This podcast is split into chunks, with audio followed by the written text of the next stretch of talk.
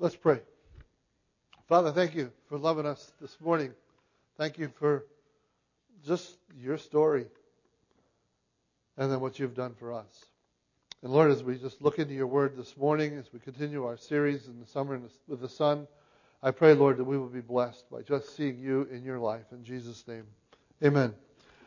We are in the process of doing a series of, called Summer in the Sun.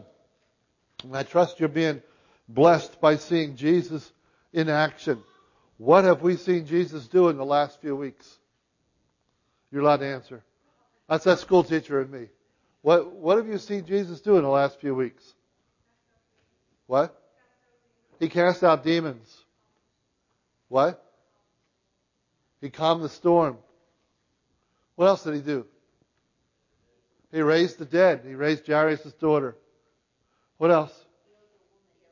He healed that, he healed that woman who touched his cloak. I read a phrase yesterday that says, we all need to touch his cloak. Like that woman. What else? He, he healed a leper. You know, Jesus has done these amazing things. um, we have watched Jesus do some remarkable things. He both rocks the boat of tradition and in so doing ministers to a very hurting world. The one thing that stayed on my heart from last week's message, and, and, and uh, Pastor Tim said it at the very beginning of the message. He said, What is the one thing you never see Jesus do in Scripture? He said it at the very beginning of his message last week. Does anybody remember? Uh, my last two services got it, so the pressure's on. He never turned anybody away. I called and he answered. You know, Jesus never turned anybody away when they came to him. And uh, you know, we we have we have the wrong concept of God so ingrained in this society. He is a God that just can't wait to minister to us as we pour ourselves out to Him, as our, our heart, and we come to Him. Um, we watched him rock the boat of tradition. He had a, a tax collector follow him. Nobody likes tax collectors, you know, but he, he called a tax collector to follow with him. Um, I trust as this series continues that we can catch the heart of Jesus because it is only in catching the heart of Jesus that we become transformed into the image of Christ. The Spirit of God is in the process of transforming us into His image daily. And as God is doing that in our hearts, it comes as we begin to see Jesus for who He is. I love teaching the life of Christ. I'm doing it on Thursday nights with the men, and uh, but it's just exciting. Last week he healed Jairus' daughter and the woman who touched his cloak, and there were three events that take place before this morning's text. One, Jesus does it again. He rocks the boat of tradition again. He walks into a synagogue and he sees a man with a withered hand and he asks them.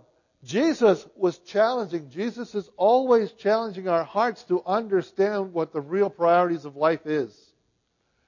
And he looked at the people around him with his eyes and he said, Is it good to do, is it wrong to do good on the Sabbath? I mean, what a loaded question. Boy, did he rock their tradition. And, and then he looked at the hand with the withered hand and said, Stretch out your hand, and he healed him on the Sabbath. And two things happened at that point in time.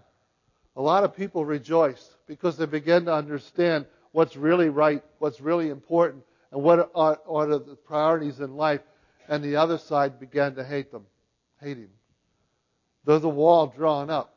When men begin to live in their own self-righteous traditions, the freedom that is in Christ rocks their boat. But we have watched him do all of these things. That was one event. Second event that takes place before this morning's text is that John the Baptist is killed. John the Baptist is beheaded. And it's interesting because the third event that happens between this, which leads us into today's text, is in Mark chapter 6. in Mark 6, You can always tell the ministers that are technologically challenged. How can you tell when the minister is technologically challenged? What's not here? It's usually always here. There's, there's no PowerPoint up here. So, you know, it's very hard to teach old dogs new tricks. This, so, but anyway, Mark 6. um, and it's interesting that right on the heels of John the Baptist's death, Jesus went around teaching from village to village. Verse 7, calling the twelve to him, he sent them out two by two and gave them authority over evil spirits. So Jesus now, John the Baptist's voice is now silenced. Jesus now takes the disciples and he begins to send them out to talk about the kingdom of God. This is the disciples' first chance to go out and minister the things that they have heard walking with Jesus. How long have they been with Jesus at this point in time? Does anybody know? It's probably about a year. Huh? Maybe two. Maybe two years. You know, they've been with Jesus. They haven't finished theological school yet. They haven't got their degrees, their doctorates. Jesus says, go and share and teach. You know, teach from the experience of walking with me. You know, uh, but he sends them out. So that begins, that, that brings us to our text in verse 30, chapter 6. In verse 30, the apostles gathered around Jesus and reported to him all they had done and taught. So now they had just had this exciting time out there, cast out demons, they did all kinds of different things, and they came back and they told Jesus all the things that they had done and they had done. You know, and by the way, that is so normal for you and I as new believers trying to step out and serve the Lord. It is so interesting. What was missing in what they just shared? It's all that what? They did. And they accomplished. As new believers, one of the most easy things for us to do is we always begin to pat ourselves on the back and we begin to take credit for what we do. You know, and uh, probably one of the most dangerous times in a believer's life is after a spiritual victory. We are so quick to take credit for our own spiritual victory of what we have done, and then we start to talk about it, and and it's a dangerous time. Um, we lose track of the fact that it is God working in me and through me to minister to the world around me. Um, so, but then verse 31, and now you're going to see Jesus teach his disciples. I love Jesus has a, such a great way of teaching truth to his disciples. but anyways, then because so many people, verse 31, were coming and going that they did not even have a chance to eat, he said to them, Come with me by yourselves to a quiet place and get some rest. Where is rest found? According to that verse, where is rest found? Where? At a quiet place with Jesus. Rest is found in a quiet place with Jesus. we live in such a society, we are in such a rush to do so much. You know, um, I think, you know, the battle in this country, we somehow think that if we are not busy every minute of our working lives, we are lazy and sinful. We do not know how to genuinely rest in the Lord. I mean, that's my battle. I, I got a little bit of spare time here. I could do that. I could do that. Boy, look at the word. What's the word, bad word in there? I, you know. You know, fill a slot. I could do that. Some of, you know, it's just like, yeah, I could do. I, I, I, I. You know, some of us are afraid to get alone with our thoughts. And I assure you, the more we understand about grace, the easier it gets to become alone with the Lord and examine our hearts. Because when we examine our hearts with the understanding of God's grace and how He pours it out to us, when we allow Scripture to teach us truth, we will find a Christ that loves us with a compassion that we have barely begun to understand. He is a God that just loves us. You know, and now they don't actually get to go away at this point in time, the events are going to change that. So they went away by themselves in a boat to a solitary place. Verse 33, but many who saw them leaving recognized them and ran on foot from all the towns and got there ahead of them. Jesus had now developed a reputation. I mean, you would develop a reputation too if you were raising the dead and casting out demons and, you know, healing the sick. I mean, Jesus has now developed quite a reputation. So people are beginning to run out there. And I don't know what the motive of these people are, but I, I'll tell you what, I would want to go see this happen too, uh, you know. And, uh, but when Jesus landed and saw a large crowd, he had compassion on them because they were like sheep without a shepherd. So he began teaching them many things. Jesus has compassion on people. You know, we have a view of God, and I mean, I, even after I was saved, I was in churches where I have a view of a God that just couldn't wait to whack me because I did something wrong. And, you know, that's not the Jesus in this scripture. He has compassion. He hurts for us. The one, that's one thing. The other thing I picked up out of last week's message from Tim. He is an emotional God, and He hurts when we're, you know, when we're struggling, and all of a sudden life is starting to cave in on us because of the consequences of a lot of our bad choices. We sit there and we want to punish ourselves, and we, oh, we're so terrible. God is just up there hurting with us. He's hurting with us. He's not up there angry with us. He's hurting with us, trying to draw us to His place of guidance so that we can begin to grow and walk with Him where He is. Um, but Jesus had compassion. Um, yeah, I always do this. I go halfway through my message without even looking. All right. So, but now comes the dilemma. Now comes the dilemma. You know, by this time it was late in the day, verse 35. So his disciples came to him. This is a remote place, they said, and it's already very late. Send the people away so they could go to the surrounding countryside and villages and buy themselves something to eat. Now, we have the disciples here. Now, we have all these people out there, 4,000 men plus women and children. So we're looking at close to 10,000 people sitting out here. Jesus has compassion on them. The disciples saw them as an intrusion. What are we going to do for these people? What, how are we going to take care of their needs? How, how, you know, what, what's going to go on? Where can we, what can we do? And what a contrast. These are the same men that just got done what? Casting out demons. These are the same men who just walked out and saw God do some miraculous things in their lives, you know. But Jesus is so much fun. I mean, I love this. You know? They look at him and says, and by the way, in Luke, it says that Jesus even instigated the whole thing. Jesus knew what he was doing, trying to teach them and minister to them. Jesus actually asked Philip, he says, Hey, what do you think we're going to do with this crowd today? And all of a sudden it's like, what? What? We got to do this? What, who's going to, and I mean, look at the questions, you know. Uh, you know, well, actually, it comes, it questions after. He says, uh, he answers them. You know, he looks at them and says, hey, you feed them. And look, there's 10,000 people out there, and you're telling us we need to feed them? You know, and, and I could just see, can't you see?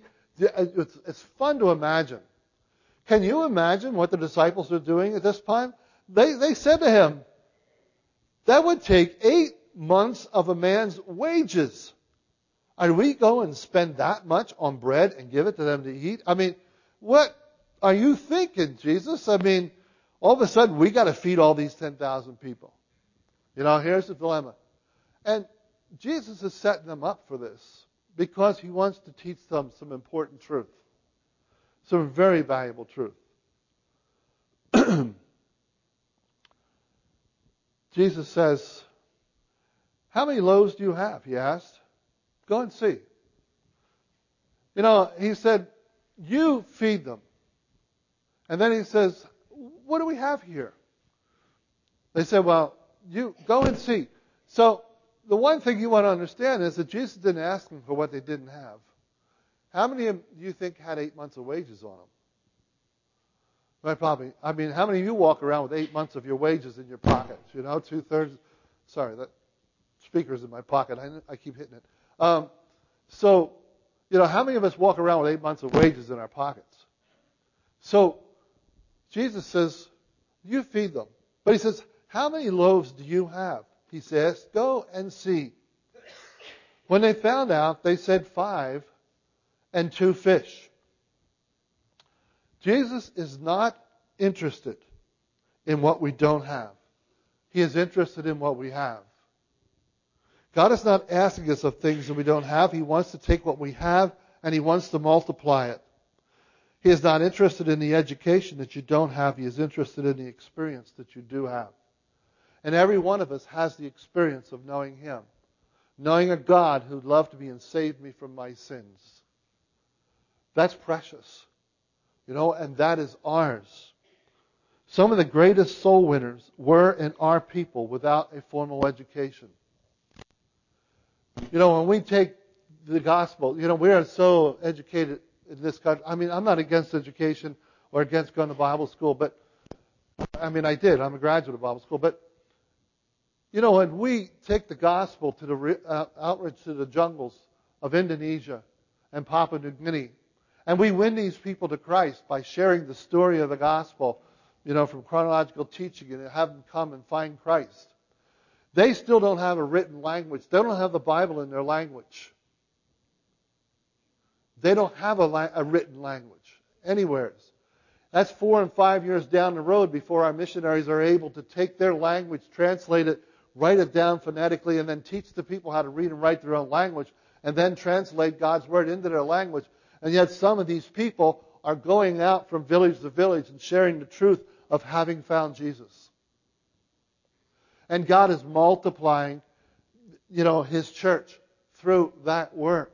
God is interested in what we have. We have a relationship with the living God. Christ, the hope of glory.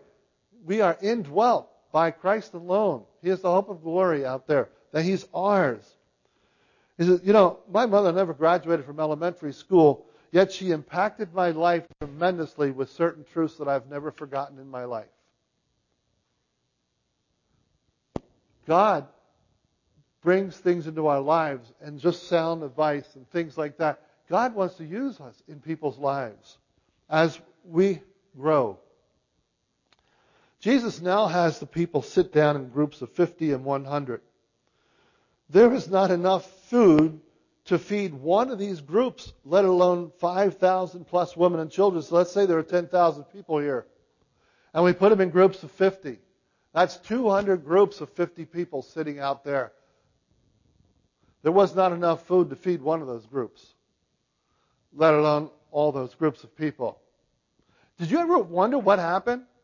You know, I mean, you know, we read we read the Bible so much. You know, we got to have our devotions. So I got to have devotions. Going to read my Bible. I'm done with Mark. You know. Did you ever figure out what the heck happened that day? How did Jesus do this? Did all of a sudden he wave a magic wand and the U.S. Navy come flying in with all these stacks and piles and piles of food and put it down there and said, here's the food to feed the hungry. Now you guys have the problem of distributing distributing it to 10,000 people. Think that's what happened? That's not what happened. You know, Jesus takes what is there. He takes the, ro- the rows. He says, What do you have? He says, When they found out, they said, Five and two fish. Verse 39 Then Jesus directed them to have all the people sit down in groups on the green grass. So they sat down in groups of hundreds and fifties. Taking the five loaves and the two fish, and looking up to heaven, he gave thanks and broke the loaves. Then he gave them to his disciples to set before the people. He also divided the two fish among them all. He took them, he blessed, he took what was there, he blessed it, he broke it, and he gave it to the disciples. And what happens if the disciples look at it and say, this isn't even enough for us? You know, but what did they do with it?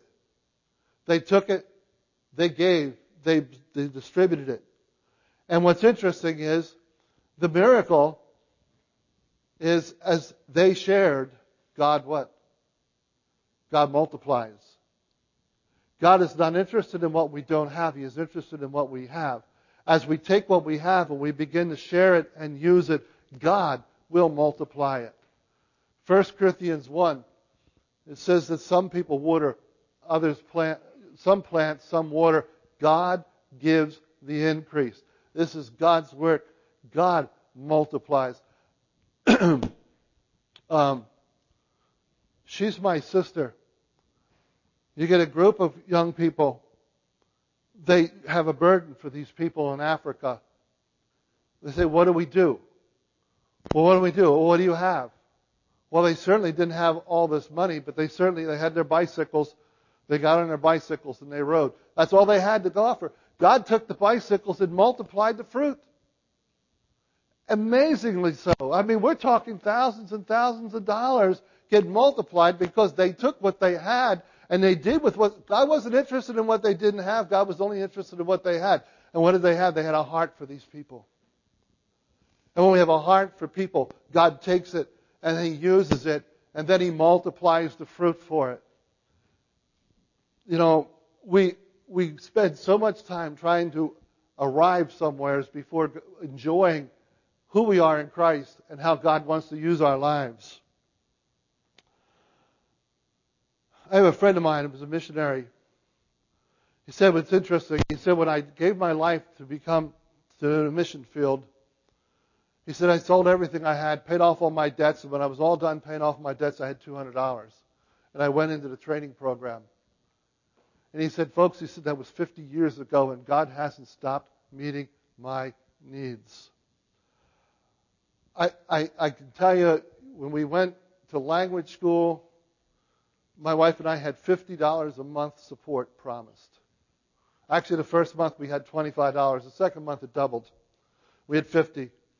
You know, and we, we ate potatoes out of the food cellar and bread that was in the food cellar, you know, for a couple months while we were in language school.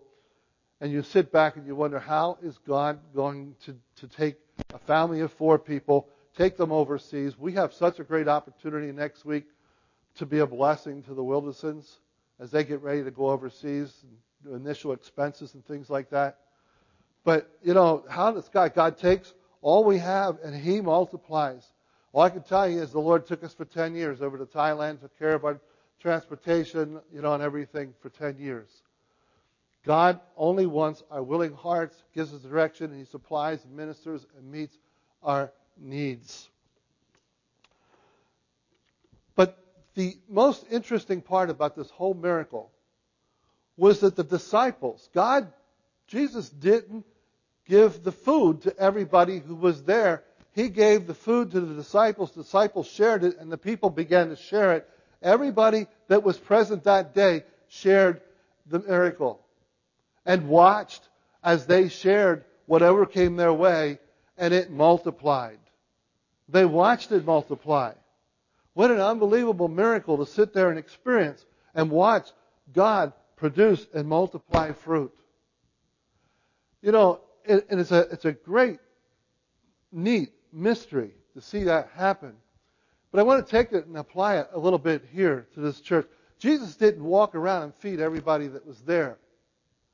People got fed as things began to get shared and it multiplied if everybody was in a this is vacation time, but in in our good time when we have like 600 people and three services, four services in the fall maybe, but we have 600 people there. If Pastor Tim wanted to visit every one of them, you know, one a day, how long would that take him? Where's my, where's my master? How long would it take? About two years. You know? Uh, it would take him two years to minister to 600 people, you know, one person per day. You know, it's like we, we have so much of church backwards. God didn't design Sunday morning to minister and meet the needs of everybody. Sunday morning is a time when we come together and we rejoice over what God's been doing seven days a week. And you know, if Sunday morning is the only time that we're that you're to, you're here fellowshipping with believers, which is a good one, you're missing a tremendous blessing. Because it's not in the big meeting. You know, if I asked everybody in this room, how many of you have needs? How many have needs? Okay? How many? We all have needs. If I were to go around this room this morning and ask everybody in this room to give me two needs that we could pray for, how long would that take? And then we took time to pray for those needs. How long would we be here today? Well, most of you would be late because, you know, we only live by a clock and when it's 12, I'm done, I'm leaving. But anyway, but, you know, it's, it's not even practical. It would be great, but it's not practical. You know, God didn't design Sunday morning to meet our needs, but He did design the body of Christ to meet our needs.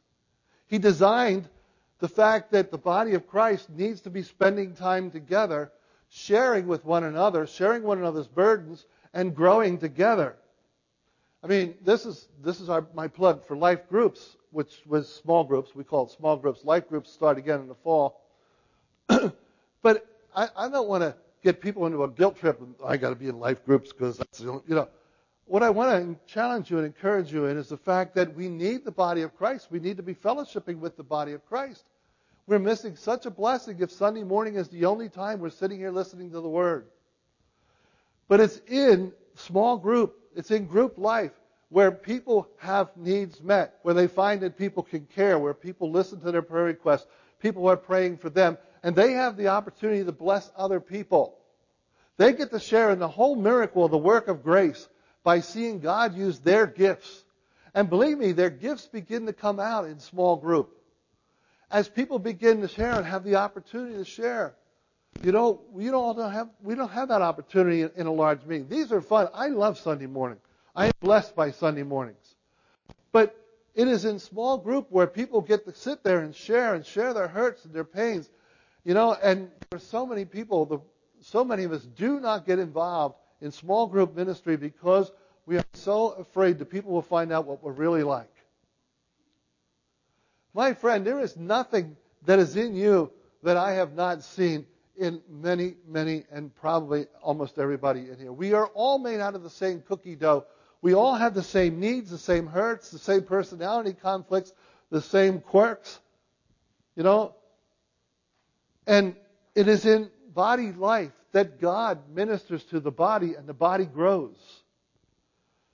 And, and I, I just want to share with you that we have church backwards. When we're revolving our Christianity around Sunday morning, we're missing the boat. Sunday morning should be the celebration of what Christ is doing in our home seven days a week. And I cannot tell you what an example it is to children to see Bible study in their home, to see their parents involved in study, to see where the Word of God is taught right in their home. Because if it's not, if the only place your children know about the Lord is when they come here on Sunday morning, then they're growing up in a religion. It doesn't make any difference how much truth we're teaching up in this pulpit it becomes nothing more than a religion to them. They need to see body life. They need to see the Word of God functioning. And we all need to begin to experience the grace of God working in our hearts, working in, to use us to minister to others and to be ministered by others. We need each other desperately. You know, we look at the way God created the world. God created the world in codependence. Everything depends upon everything else. The animal kingdom depends upon the plant kingdom. The oxygen depends upon lightning. You know, um, the sorry, the fertil, fertilization depends upon lightning. You know, it's amazing the amount of things that God has worked where people things are dependent upon others. You go to Ephesians 4, the body of Christ needs the body of Christ to be functioning, to be a blessing to one another my heart's challenge is not, I do not want to put people on a guilt trip. I, I do not believe in guilt trips. To ask the Lord, Lord, help me to get involved in people's lives during the week where I can be blessed and encouraged. I don't care if it's just two people praying together. If you meet with somebody for breakfast on the way to work once a week or something, but somewhere where you're finding fellowship, where someone cares about you, and you have a place to pour your heart out to people. And that's the miracle of seeing God multiply the gifts of the church and to see the church begin to function the way it should function. Fear, fear is a scary thing. And it keeps so many of us from stepping out by faith and being used of the Lord. God multiplied. In fact, He so multiplied what was there. He took what was there, He multiplied it. They brought back more than what they started with. God taught the disciples that He is only interested in our availability. He will give the increase, He will multiply. I'm going to read the words to this song and then we'll be done. The song is He Giveth More Grace by Annie Johnson Flint. It was written in 1941 while we were in missionary training, we sang a lot before our meetings and training sessions and stuff, but this is one song that just meant so much to us while we were going through the training. It says, He giveth more grace as the burdens grow greater. He sendeth more strength when the labors increase. To added affliction, He addeth His mercy. To multiplied trials, His multiplied peace. His love has no limit his grace has no measure. His power has no boundary known unto men. For out of his infinite riches in Jesus, he giveth and giveth and giveth again. When we have exhausted our store of endurance, when our strength has failed ere the day is half done, when we reach the end of our hoarded resources, our Father's full giving is only begun. Let's pray. Father, thank you this morning. Lord, that you love us, that you want to take what we have and multiply it. And Lord, all we need is to be available. Lord, you are not interested in what we don't have, you're interested in what we have. And you desire to bless others with it. And Lord, it's so hard for some of us to believe. But Lord, is so much truth as we begin to see you and your love for us. In Jesus' name, amen.